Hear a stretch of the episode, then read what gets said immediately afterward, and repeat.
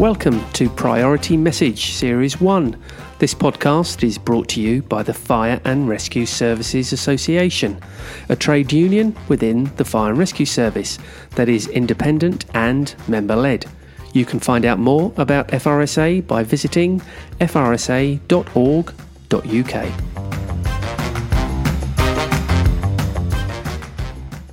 and welcome to the second edition of Priority Message, the brand new podcast from the FRSA. And um, today we are recording a special pod to mark International Women's Day. So, my revolutionary idea for this was to have more women than men just talking about fire service issues not necessarily talking about being women, which which we are, but just talking about some really important fire service issues. So I'm delighted to welcome to Priority Message today Dawn Whittaker, who is the Chief Fire Officer and Chief Exec for East Sussex Fire and Rescue Service. Dawn, thank you so much for giving up your time to come and speak to us today. Yeah, I'm most welcome. Uh, also, Tristan Ashby is with us. He's, of course, our own chief exec, and I'm Beccy Barr. I'm a whole-time firefighter uh, for uh, for Lancashire Fire and Rescue Service. Um, so, Dawn, let's get straight into it. You have had a really interesting and quite unusual career path to get to the uh, the high rank where you are now. Just tell us a little bit about your background. Your background isn't actually your original background isn't actually in the fire service, is it? No. Um so I have worked in all three sectors uh, private, public, and the voluntary sector. Um, and after leaving uni, um, my career started with John Lewis's, um, John Lewis Partnerships. I went in as a graduate uh, on their graduate training um, scheme, worked with them for about 14 years, did various stores around the UK, and um, ended up as a department head uh, for them um, and managing a, a collection uh, of different projects as well. And from there, I I had a bit of personal information, but I had my son very late in life and um, wanted a little bit of work life balance. This sounds bizarre now when I say it, but uh, at the time I was working every Saturday and one Sunday in three um, because it's retail. And I thought now I could do with a bit more a bit more family time. Um, went to work for a local authority, went to work for Northamptonshire County Council, um, and I went into their planning and performance sort of area um, and put together their program management office, which I headed up after a while. Um, then I was asked to go on to secondment into the fire service to help Northants Fire with the uh, adoption of CPA, which was a corporate performance assessment, the Audit Commission one, before the one we've got now. And um, so I happily went over, absolutely loved it. It was sort of far more dynamic um, than working for the county council and thought, oh, this is just great. I'd like to stay. Um, but after a little wee while, it was obvious that, you know, if you're going to work in fire, you need to to have the full sort of skill set. Um, so the chief officer at the time, a chap called David Archer, said, "Well, you know, if you're going to stay, you're going to have to think about working those gr- grumpy hours again." Um, and uh, and I I can't afford, you know, professional managers at your level unless you can do the whole job. So after a bit of head scratching, I decided to give it a go. So I started um, on a direct entry program. Um, and that was an area manager rank. I came in at area manager, and uh, I'd been managing sort of the performance management for fire, trading standards, community safety, the coroner, believe it or not, um, and a few other areas. Uh, and so I went back to basics. I did uh, went on with a, a retained on call crew. Actually, did my uh, initial training and so you went, to, you went went to do your your, your firefighter training. Yes, so, so it was an assessment to see if um, you know it was going to be for me. Uh, obviously, I wasn't going to be a firefighter, um, but for me, it was quite important to understand the job and understand what people were going through. So, what's all this wearing BA stuff and you know rolling up hose and you know, all that sort of stuff. So I got put through yeah, I think my uh, own training team took great delight in a bit of boosting around the drill yard, um, few body rolls under drop garage doors and all sorts. Yeah, um, probably not not particularly part of the training program, except the dawn. Which no, yeah, actually, I was the last one on the drill ground with any air left in my cylinder, and uh, they kept on going another circuit, Whittaker, another circuit. I quickly realised everybody else had found out where their quick release demand valve was, um, but I kept on going until I thought, right, I've had enough now. So Marcus Conley, who was a station manager instructor, I got to the final stop point and I'd been going, I think I'd done three circuits more than anybody else. Yeah, and I'd great. still got there. And um, I looked him square in the eyes and I went, Give me your name, rank, and serial number. and he went, You can stand down now, Dawn. uh, it, was a, it was a bit of a joke, but but obviously, you know, it, it gave me an insight. And um, and although I was never going to be a firefighter, I'm not. I've never been a competent firefighter. I've never ridden, ridden on a fire engine. I wanted to really understand and get to grips about what the role was going to be like. Obviously, I had a fair idea because my partner uh, uh, was in the service. Um, but um, yeah, that's that's how it all started. You kind of, you, and, kind of came, um, you came around backwards in a way, didn't you? Exactly. It came the other way up, and in the process, did a, phenomenally good job at rising through the ranks, but a crashingly awful job at achieving those weekends off. I, I, admit that was a total failure. In fact, as I look back now, and um, I've remarried and what, I've acquired a, a, larger family, and one of the regrets I have is how much time I didn't spend with them. But um, I'd say now, uh, as we do a bit of life reflection, I'm at that stage in my life where I can do this, and they're all grown up. The youngest one's 23, um, and they've all said that they got their work ethic from us. Um, yeah. That commitment to work, that commitment to the community as well. So, um, one of them's a uh, paramedic, one's in the military, um, one's a lawyer. So, do you know what? We didn't do too bad, did we? So, absolutely. even though I, I, did miss out on quite a lot of school plays, but um, yeah. So my routing was not traditional. You're right. Not traditional at all. No. And what do you think? Just briefly before we come back to that, what do you think the fire service gave you what, what was it about the fire service that that's, that really sparked that passion for you that you didn't get from John Lewis? So there were some similar things actually. Um, in that you know there was that sense of pride in helping somebody to get something that they needed. Um, but for me, it was the real community thing. I, I guess I didn't get that um, core value ticked um, with with retail, which is why I probably did a lot of voluntary work alongside my job. Then um, we did work with the homeless. I did work with uh, a few charities which you'll know about because they're water based charities. Royal Life Saving Society, I was heavily involved in. I was involved in a, uh, I chaired board of trustees for our local NVB, the Voluntary Bureau, did volunteer car schemes and stuff like that. Um, and I think that was the gap in my professional life.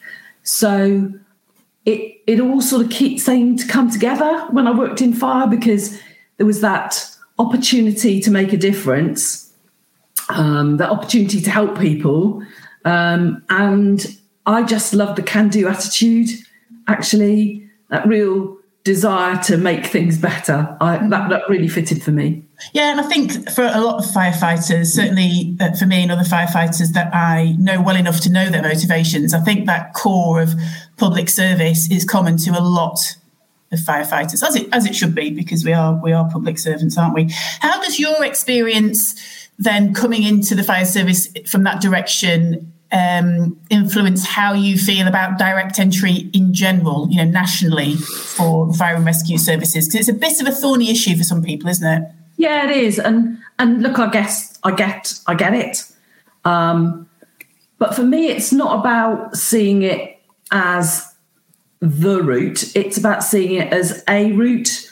I think generally in the sector, we haven't that been that great at change, and we haven't necessarily been that great at leadership and development. If if I'm honest, so you know, I sit on the leadership board and FCC, and we're trying to create different pathways and different products um, to not only sort of make it a bit more rapid for some people that have got real talent that, that are existing and employed within the sector, but also opening up and broadening the talent pool because you know I, I was chatting to somebody on linkedin the other day about it who was probably in the anti camp and um, and i kind of tried to use the example of if you get somebody um, who has been through i don't know training in another field military retail whatever else and and they might be reasonably good at some of the leadership and the people management and commercial management and procurement and all that sort of stuff. Um, but they fancy a career change, career pathway. Are they really going to go back if they're on like 35, 40 grand and say, oh, I know what I'll do, i'm going to be a firefighter? Well, um, they, they might because I was 41. I was 41 when I came to the fire service and t- did a complete career change yeah. and um, was literally twice as old as the youngest people on my recruits course. yeah, but I've, I've seen your triathlon. Um, well, record, Beccy, um, so, but but you know what what I would say it's is not straightforward. I guess is what I'm saying. Yeah, it's not straightforward. Different pathways will encourage a wider group of people. So I think one of the things we've suffered from is just a bit of funnel syndrome, only having one route. Um. So creation of different pathways opens up some differences of experience, attitude, I guess. Um, and, you know, I, I, I know some really great people out there that I've worked with historically um, who are professionals in their own field who wouldn't come back and be a firefighter, but actually they could add value to the sector. Um, even even in the operational command role, um, one of the best um, incident commanders I think I've worked with in my 19 years this year, 19 years, is was a chap called um, Richard Hewitt. You might remember him, Tristan. He he worked at Suffolk. Um, he was the DEP. Name rings a bell. Yeah, and Richard was um, an ex. His ex-military. His background is military, um, and he, I think he was major. Um, served in Northern Ireland, all sorts. Um, he was one of the calmest, methodical um, guys I've ever worked with, and probably one of the best on the incident ground in terms of incident command um, that, that, I've worked with. So he was a direct entry. Um, doesn't mean that it's only the route. And we've got some fantastic people in the sector who've come up, you know, through those ranks. But, you know, if you want to broaden your talent pool, you, if you carry on doing it the way you've always done it, you don't change that. So, it, and the numbers are going to be small because the vast majority are still going to be internal internal talent. But we need to improve the opportunity for them as well. You know, if I, if I'm looking at somebody moving up through the ranks, I need them to have commercial savvy, you know, political acuity, um, financial acumen. Um, we need to give that to our people because being a good firefighter will not make you a great area manager because it's that much of the job. You know, the incident command is an element of the job, but not the hugest part of it. So we need to give other people, um, give people the tools in their mm. toolkit. Yeah, I think it's also um, for me. It's and I would I do personally support direct entry, even though I've done the whole thing of going, you know, starting again from the beginning. It's another pillar of diversity, isn't it? And, and true diversity, not just sort of deciding that we need to recruit certain um, certain groups, but true sort of diversity of people and skills. Um, and I think that direct, direct, entry is one way of doing that. I know this brings us neatly onto professionalism of the fire and rescue services, which I know is one of your uh, passions as well. Um, how do you see, as the fire service evolves, how do you see professionalism coming to the fore in the next few years? So, you know, I, have I've been around long enough to have seen that journey um, through IPDS, um, IRS, and all of the things that came into being. Um, for me, you know, understanding that to be professional, you need to keep some of the old stuff. You absolutely do. Don't throw the baby out with the bathwater, but you need to be fit for your current challenges. So, greater, you know, understanding, greater uh, analytical ability, um, emotional intelligence is critical. I think you know we've we've faced a lot, haven't we, in the last four years? Um, one minute it's COVID and then potential strike action and you know cost of living crisis actually being able to be equipped um, to deal with all of that um, and to forge a way through and a direction through that is really important and our staff deserve that as well they deserve leaders that can do that stuff and not just you know move from crisis to crisis that's you know often i know um, my own staff will say to me you know we need we need clarity you know we need that inspirational piece around the direction and where we're going. And, and actually, for me, that's not just about the person who's at the helm having that. That's equipping the whole organization because if you do that and you've got leaders at every level, you are going to get a better you're going to get a better service out of it. Um, and you know there are things going on at the moment. You'll both be acutely aware of them, whether they're about you know what is the standard we should um, aim for, what's the culture um, that the sector needs going forward. All of those things rise from, you know, a clarity of professionalism. We are public servants. You know, we're not here, um, you know, in terms of self-satisfying our own career progression or you're just about being a good employer. It's broader than that for us. We need to actually make sure we're fit for purpose to solve issues that are emerging in the community, climate change, that sort of thing, and equipped and ready um, for it. So, you professionalism for me covers that breadth um, of, of, being prepared in the truest sense and not just in the emergency sense. And how um, do you, I'm, going to come, I'm going to come to defer to Tristan on some of this, but if I can just raise this as an issue, you talked about the clarity of mission and everyone needing to know where we stand and what we do how far do you think uh, fire services uh, uh, in interaction with central government are going towards being really clear about what the role of fire services and firefighters is? Because the so, risk changing, isn't it? Risks in the community are changing, and we need to know where we sit in that. So I think when you talk, I mean, and, and I've worked, you know, in central government, so I understand from, if you like, both sides of the fence, as it were. The challenges to meet the political need uh, and also the professional and organisational need. It's really critical that we're able to have people um, explaining to uh, government, not just government ministers actually, but more actually the civil servants, the things that are critically changing and what's needed to be put in place to shift that. And some of the discussions we've had at NFCC about fit for the future, um, making sure some of those professional things that we've been talking about in the last few minutes are in place. I don't think um, we've quite landed all of those um, with central government at the moment. And, th- and that's because fire is just that big on their agenda.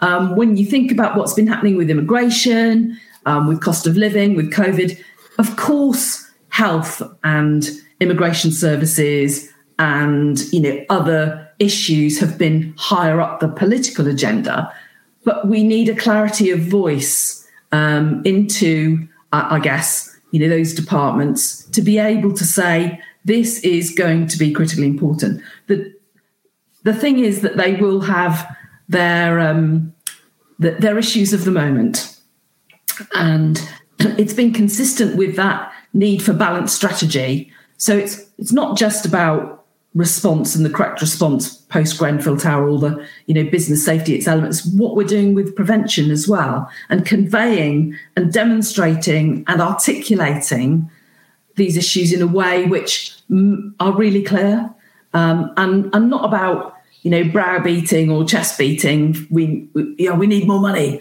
Uh, we need this. We need that it's actually about the community needs are this, and this is how we feel, you know, we can contribute to that, or this is our place in delivering that community need, which I think is we're getting better at. Um, but I think it's taken some energy and some time. And of course, the other thing, and let's just be honest about it, you know, the volume of change in the government in this last two years has made that incredibly challenging. That that was one of the things that I was going to come in on because it's extremely frustrating from our point of view. The amount of different ministers that we end up meeting. I probably meet a minister once, maximum of twice before they change. Um, when I regularly meet with the Home Office, it's never with the same civil servants. Never. That that consistently changes. And I was just making some notes while you were talking there the one thing that's consistent about the fire service is the inconsistency. Things are changing all the time, whether it be from the very top within the government departments, all the way through to, to station managers. Mm. Managers, and I'd like your view on this, normally are probably in that particular post where they're responsible for three, four on call stations, as an example, for about six months. It, it's, it's never enough time for a relationship to build and to be able to implement whatever it is that that mm. person believes needs to be implemented. And I think that that is that is a problem all the way from the top, all the way down to the bottom. And if you agree with that, how do we change that? Okay, so uh, I'm not going to say that I agree or disagree. I'm just going to give you a different lens, okay? Because having worked in the commercial field, public private and voluntary sector. I would say the only consistent I've seen is is change. It, it changes everywhere, and actually, if you work with volunteers, even faster because you don't know that the people you've got on a volunteer project today are going to be there tomorrow, let alone in six months' time. So, you, you, being prepared for the dynamics of shift are a really critical, in, uh, you know, piece of managing change. So, you cannot forge a relationship um, with changing government ministers because they won't be driven by a relationship with us. With with too small as a sector, and also they've got shed loads of other stuff that's that's bigger and more important. So you have to write down a convincing argument. There has to be a clear rationale for a change um, program or change strategy, and that needs to be so transparent that it doesn't matter who comes in and who comes out or which uh, Home Office official you're talking about. They know that that is the raison d'etre. Yeah, they know that that is the pitch as far as the fire sector is concerned. Um, and actually, then the effort that's required to land that, so a document like Fit for the Future, and explaining it and re explaining it and and articulating everything in the terms of it is absolutely fundamental. And I learned that in my 14 years, um, you know, working in, in John Lewis. You don't get anything much faster than um, commercial change. You know, it's it's seasonal, basically. Um, in terms of managerial um, churn, look, it is high in operational posts. Personally, I haven't I would say in my own brigade, it's not as it's not as fast as the churn that you're talking about, but in some services it is. You know, I've got people, watch managers on um, fire stations that have been there for 10, 15 years. Um, so, you know, there's a real longevity. But obviously, if there are young people coming up through or new managers in development, they get moved around in order to gain, you know, experience of the wider sector. And that's really important but there always needs to be some other constant alongside it. So whether that's the group exactly. manager or the watch manager, there needs to be some form of consistency. Because if you shift and spin all of the plates simultaneously, one of them's going to wobble and fall off. So that's about having a good workforce development plan in place. So if you're shifting around the station managers because you've got you know a, a number on development programs, that's okay. That's probably necessary for their development.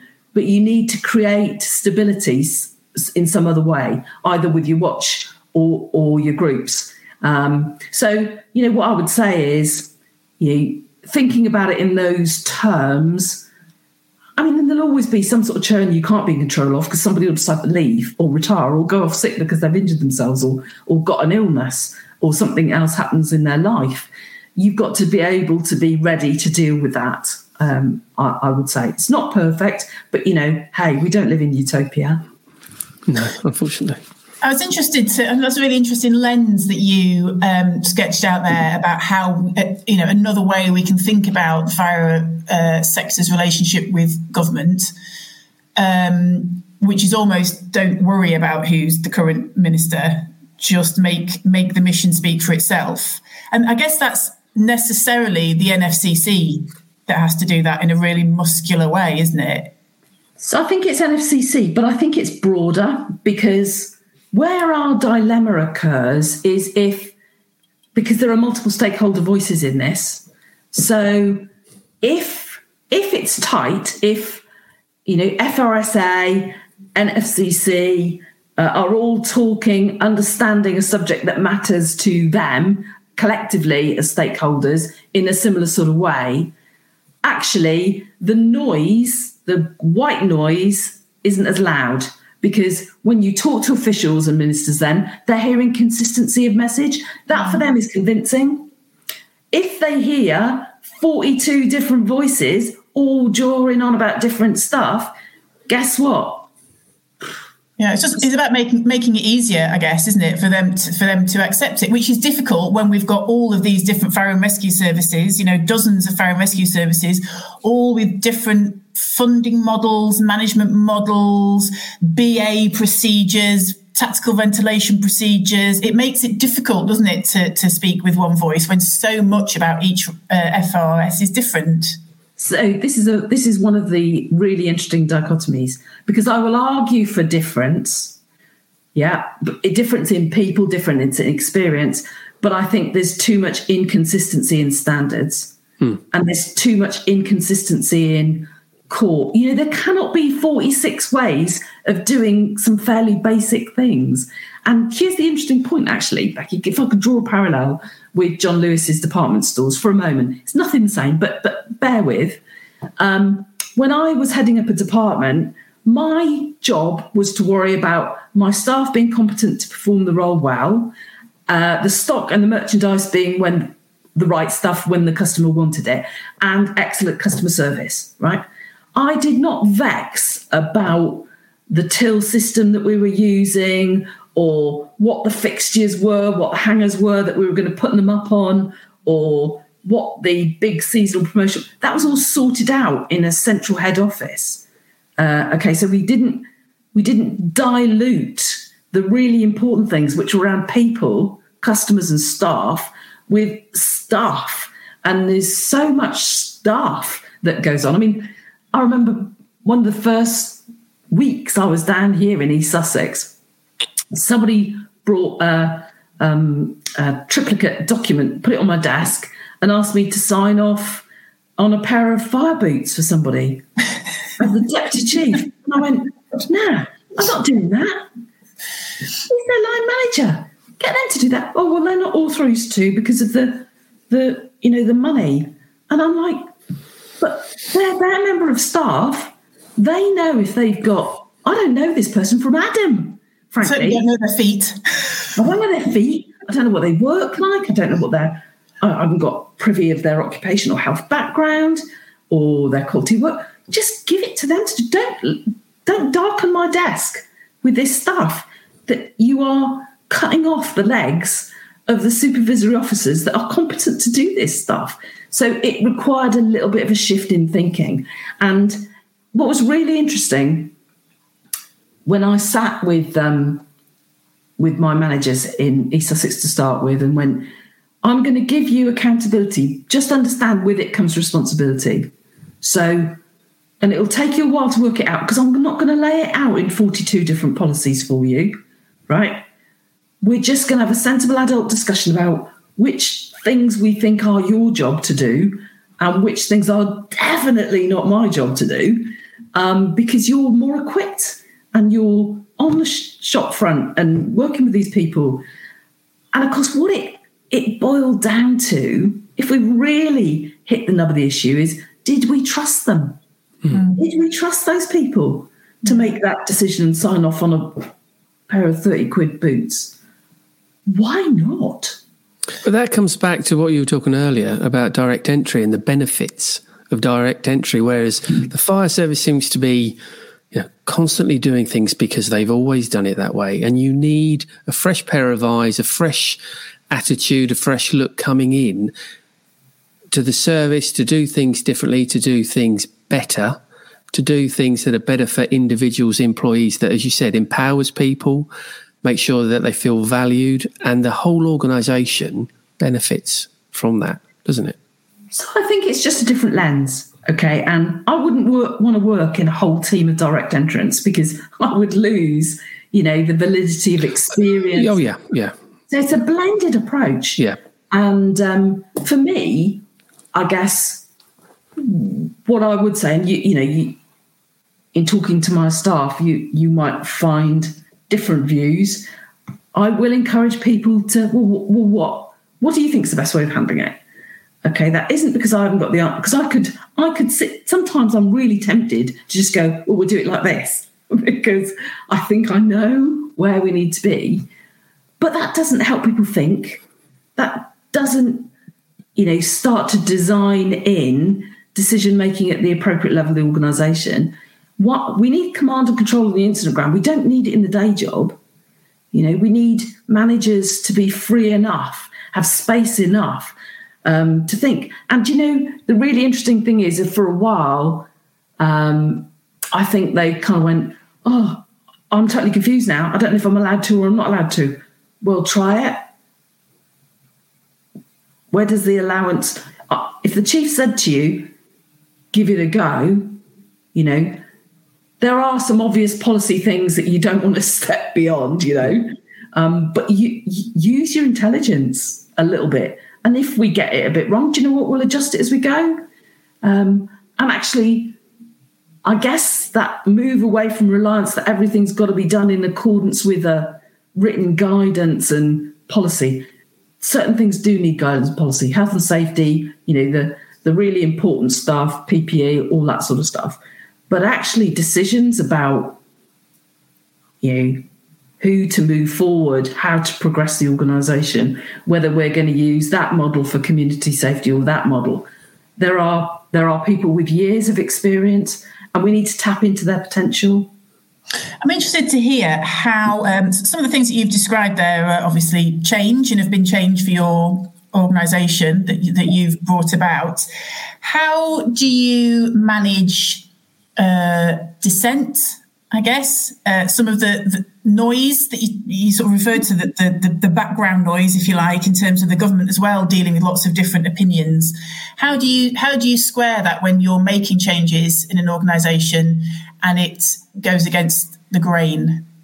So, I think for the most part, if you sit down and talk to people and explain the rationale for a decision and have a good conversation and let them see the whole jigsaw puzzle rather than the edge pieces, for the vast majority, they might not agree with it, but they'll get it. They'll they'll go. You'll see them kind of go right, okay, and they might even say, "And this happened to us." Trying to sort out the budget and how the heck we're going to pay for pay increases. You know, oh, I wouldn't want to be in your shoes. Those are tough decisions. Yeah, they are, actually. But that's fine. We can mutually acknowledge that those things are tough without sort of going, you've got it wrong, you've got it wrong, you've got it wrong, you've got it wrong. Move away from the blame to the shared understanding thing. You might disagree. And you know what? Dissent is sometimes helpful and uh, uh, and healthy as well. Um, but you know, I don't I don't believe in this. You know, I'll write the order down and it'll be issued uh, approach uh, to to management. Well, you know, it's not leadership, is it? You you will not get everybody to agree. There will be dissenters, and there will be some people that are angry uh, about stuff. You know, when you're changing, you know, we're going through a, a duty system change now, and some people are genuinely cross about it. Um, they might understand why, uh, and we've got the data, and we'll share the data with them and we'll share the risk profiles with them. But when it affects them personally, you can't not expect them not to have an opinion about it or feel emotional about it. Um, but there's no point in getting narky with people because they've got an opinion about something or they've got an emotion about it. You just talk them through it, explain the rationale, and then then you come to a point where you know you're either gonna they're, either going to go, right, okay, I don't like it, um, but I understand it. I just need to crack on. Or they're going to go, I don't like it. Um, I don't agree with it. And this isn't right for me. And then you kind of have to say, well, you know, well, let's explore your options then. Yeah, so it's a lot of communicating, isn't it? Which again is a skill that you might need to bring in via direct entry or helping people to develop those skills during their career, which I guess is back to where, you know, what what, what makes someone good at one job doesn't make them necessarily good at another.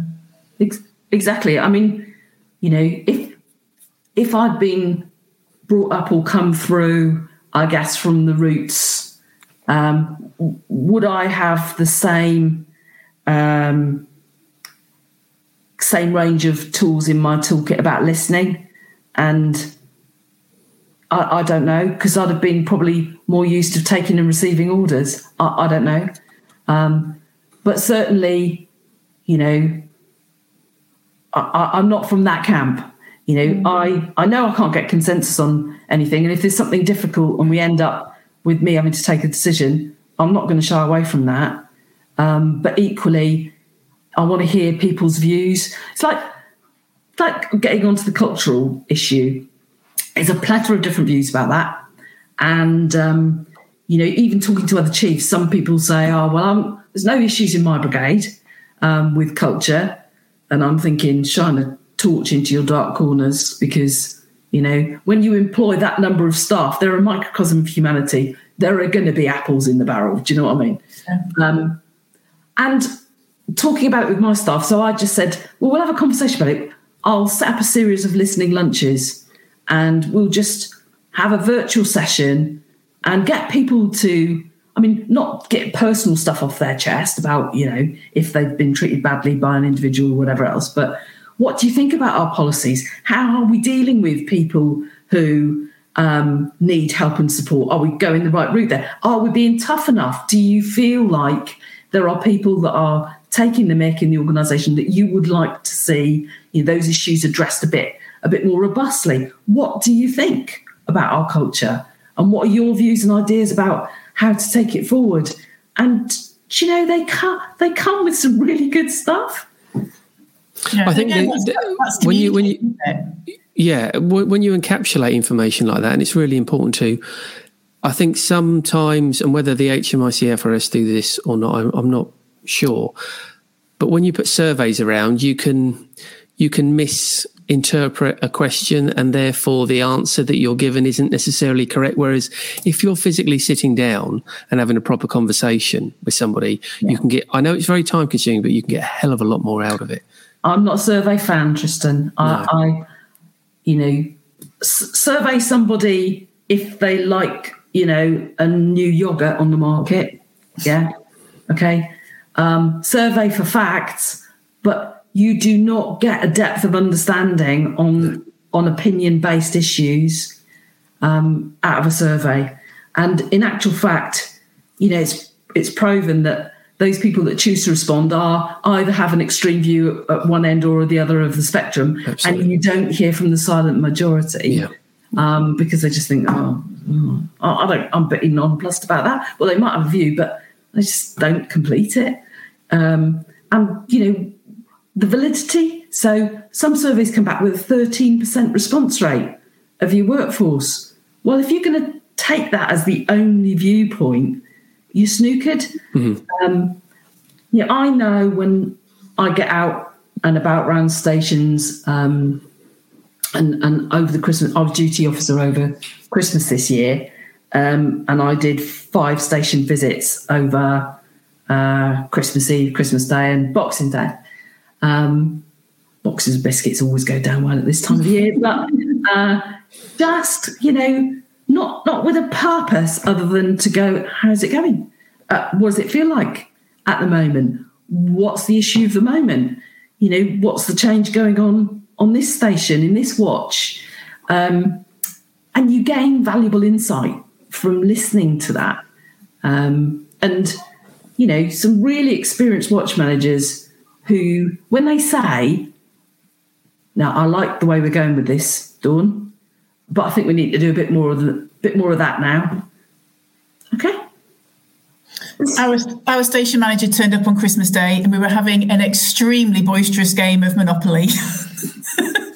so I'm sure you saw some of that over Christmas as well. I wanted to just bring you back to um, a tweet that you just put out the other day, um, which I was interested in. You said I'm inspired by people who see things differently from the crowd and find ways to communicate this effectively without people thinking they're mad. Where, where, where, where did that come from? How, how do you see that playing out in our organisations? So, just before you answer that, Dawn, me and Beccy haven't had that con- this conversation, but I picked up on that tweet as well, which I thought was really interesting. Specifically, some of the responses. Yes. Um, so, yeah, that we, we hadn't planned that, but I'm very interested to to hear what you have to say. So there are a couple of things, I guess, that have prompted that. One is about stasis. Um, you know, this whole issue of if if you're in an echo chamber and you're only listening to the views, you know, within your sector and from and, and you're not opening more broadly than that, then you are going to limit your opportunities for positive change. Okay, so if you don't look out beyond far, or if this this presumption almost um, that that we've got it right, you know, the day you think that, you are missing the plot. Okay, because there are some great things going on out there in other organisations, and sometimes I think we do get a bit into groupthink, and you know, when I hear issues around how are we going to achieve efficiencies and discussions, the next survey that's coming out from the Home Office is on productivity. Okay, we've all got to complete a productivity spreadsheet. Uh, so, and you look at the questions and you think, goodness me, you know, if I if I went back 20 years, we were thinking our thinking in the commercial sector was further ahead about productivity than this survey 20 years later in the public sector. Because this is talking about time and motion sort of stuff. I mean, please, please log what your, you know, how many hours a firefighter spends on each activity during the day. Uh, my head went, my hand went to my head and I had to massage my own temples because actually, you know, Kaizen and Lean are are far more about are you achieving, are you growing your outcomes, rather than the minuscule measurement of, you know, how much weight of grams of barley are you putting into a pig, frankly. So you do, you do need measurement, you do need performance measurement. But actually, in terms of productivity, if you can't analyze that in an economic value chain, as opposed to, you know, that minuscule management of, of moment, then I think you've missed the plot. So that, that was one thing that motivated it because that irritates me beyond um, when you when you start getting to small mind thinking. The other thing is there are some people that are really trying to do things a bit different in our sector now, and the backlash on some of it is phenomenal. Um, and some of that is about fear of change. Some of it is perhaps because we haven't got the rationale and the explanation out clearly enough. Some of it is about, you know, wanting to maintain status quo because status quo is safe, hey? Nobody likes, really, really likes change that's going to impact on them, even if it's better for the sector. So you've got multiple dimensions at play there. And, you know, there are, it's interesting that there are quite a lot of retired voices coming out of the woodwork and commentating on you know whether the culture or the economy or whatever else so far is right um, and it's interesting because i'm thinking to myself hmm and what did you do while you were in office and and actually we do need to encourage this difference of thought so i wanted to just put it out there as a thought and see what the reaction was. And as you quite rightly say, there's been a variety of reaction. Um, actually, sometimes the responses you get tell you a lot about the person that's saying it, don't they? Yes. Um, but I'm not being judgmental. I'm just thinking, who are the people who want to be part of, you know, our future and broadening our horizons on our uh, on our sector, and who aren't you know, blocked by groupthink or stasis and who think that there are things that can be done differently. That's not throwing all the baby out with the bathwater. Let's not forget it. This is about what are the options for you know our sector going forward that actually uh, solidify what we do in the community. And there are some really powerful ones. You know, I I truly believe, um, having seen some of the excellent work around the UK with cadets and young people, um, and the the outcome from that. You know, young people who might have had you might be neurodiverse, or they might not be as academic as somebody else, or they might have fallen into a crowd. Actually, coming out of those cadet programs with a sense of purpose, direction, understanding teamwork, and they might not go into fire. They may, but they might choose a better pathway than if they hadn't experienced, you know, that cadet program. Um, measuring the productivity of cadet programs will be interesting, of course, mm. um, because they are about a broader spectrum of increasing education for young people and creating opportunity, not necessarily just about the fire sector. It's such a delicate balance, isn't it? Um, and, there's so much nuance involved in balancing out uh, being an agent of change in a positive way and maintaining tradition where it's appropriate.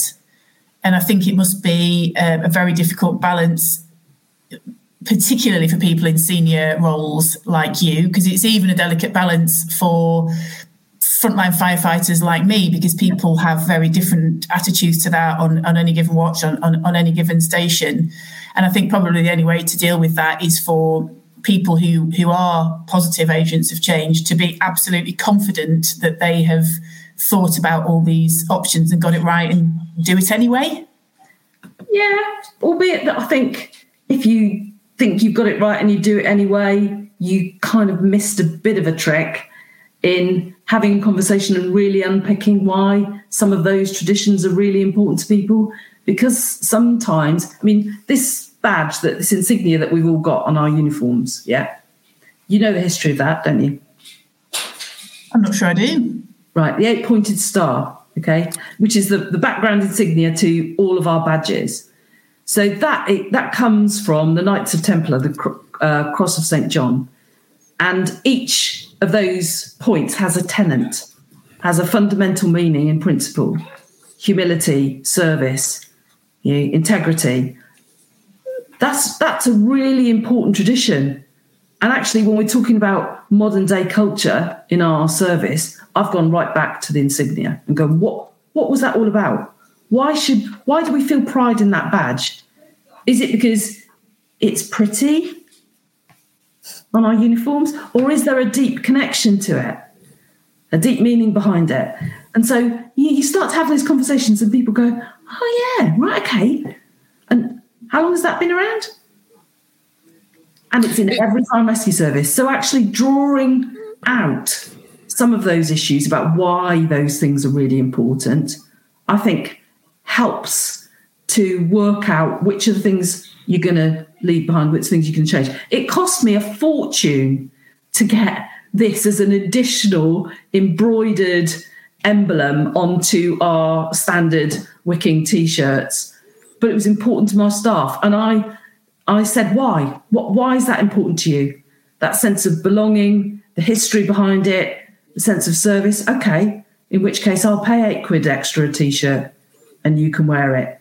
If if it's the meaning, if that's the meaning that's important to you, because as long as it's not, oh, I want to look good, you know, out and about, because um, that's not going to carry any flavour with me really. But if it's the true meaning of public service and what sits behind, you know, that emblem of of the Knights of Templar and the Cross of St. John, fair enough. You've reminded me that when I joined, which is like 20, 21 years ago now, um, we had that in our induction pack. And I wonder how many services still do that because it's a, it's a fantastic point that do people who wear that badge know the reason why they're wearing it and what the meaning of it is? Because if, if it's not new person that comes into my service, brilliant. We've got it on our website because that is a tradition with meaning, with value. Absolutely. I'm going to be I'm going to be spreading that word now from this day forth. That's that's my mission. Just Google it. Google the nice I'm googling it. Yeah, and they'll they'll tell you the history of it and what each of the eight points Yeah. means. And and I think they're still you know, the words are a bit old fashioned, but the principle and meaning is still true today. Yeah. Um, I think we've been talking for, for quite some time, Dawn. We've taken up heaps of your time. So um, I think we should probably wrap it up, unless you've got any further questions, Tristan. I've just got one. Go on. Um, now, correct me if I'm wrong, but I think the the bearing in mind this is International Women's Day conversation on the reasons for it. Uh, there's about eight percent of fire service staff are females. Um, if you could do one thing to help improve that statistic, what would it be? One thing. Okay. It would be to bust some myths. Um, there are lots of sub things underneath that one thing, which I won't expand on too much, but I think you'll get the gist of what I'm saying. There are so many myths out there about our job, who can and who can't do it, what it involves, what the day in the life of is. I I genuinely think sometimes we've been hoisted by our own petard. You know, if all we do is talk about, you know, squirting the blue stuff on the, the wet stuff on the red stuff, actually that's a part of what we do. The biggest part of our job and and actually in a sense the most valuable to the community um, is is the down is the downstream stuff you know stopping those emergencies happening in the first place. Because then that family haven't got to go through that grief uh, of, of being in a situation or a scenario which either affects them or their loved ones or their property or their vehicle or whatever else then yeah, that's really important. So bust and miss, show people what the job is really about um, I, am blessed, if I'm honest, Tristan. You know, Dan Uni, Sussex, my senior leadership team of eight, we're 50 50, um, four women, four men. Um, and I think that does bring a different dimension um, to the service. Uh, and actually, you know, I've I've had a, a lot of applications for transfer requests from work, women to come and work in East Sussex, and there's that whole, you know, you've got to see it to be it thing. Um, so, yeah, bust the myths, drop the ladder, you know, help and support women, and actually celebrate everybody in the service that's professional. Because if we do that, it only takes a few good men as well to make sure that we are attracting the widest workforce that we can possibly get hold of. Yeah, I would. Def- I would certainly second that. Men can be allies um, pretty easily to us, as Tristan is being today, as uh, the man on, Do best. joining in on this conversation. Um, and women can be allies to men for the issues that affect men too. I mean, it, it's a it's a two way street, isn't it? Absolutely. Uh, Dawn, thank you so much for, for being so generous with your time with us today. Uh, I know you're very a very busy person, so thank you very much for that um, from from both of us, I'm sure. Um, and happy International Women's Day. Thank you very much. And to you, Beccy, and to our colleague and ally, Tristan. Um, have a good week. I'm sure there's lots of opportunities out there. Um, we're doing a uh, Bust the Myths workshop, we're doing a zero tolerance workshop. I'm also doing um, on Tuesday a workshop with women who are open water swimmers, uh, tackling water safety. So lots going on. Choose your subject, get involved, do something for International Women's Day, even if it's just join a webinar. Brilliant. Thank you. Thank you. If you enjoyed this episode of Priority Message, why not subscribe to the podcast and recommend to your colleagues? We hope you will be joining us again soon.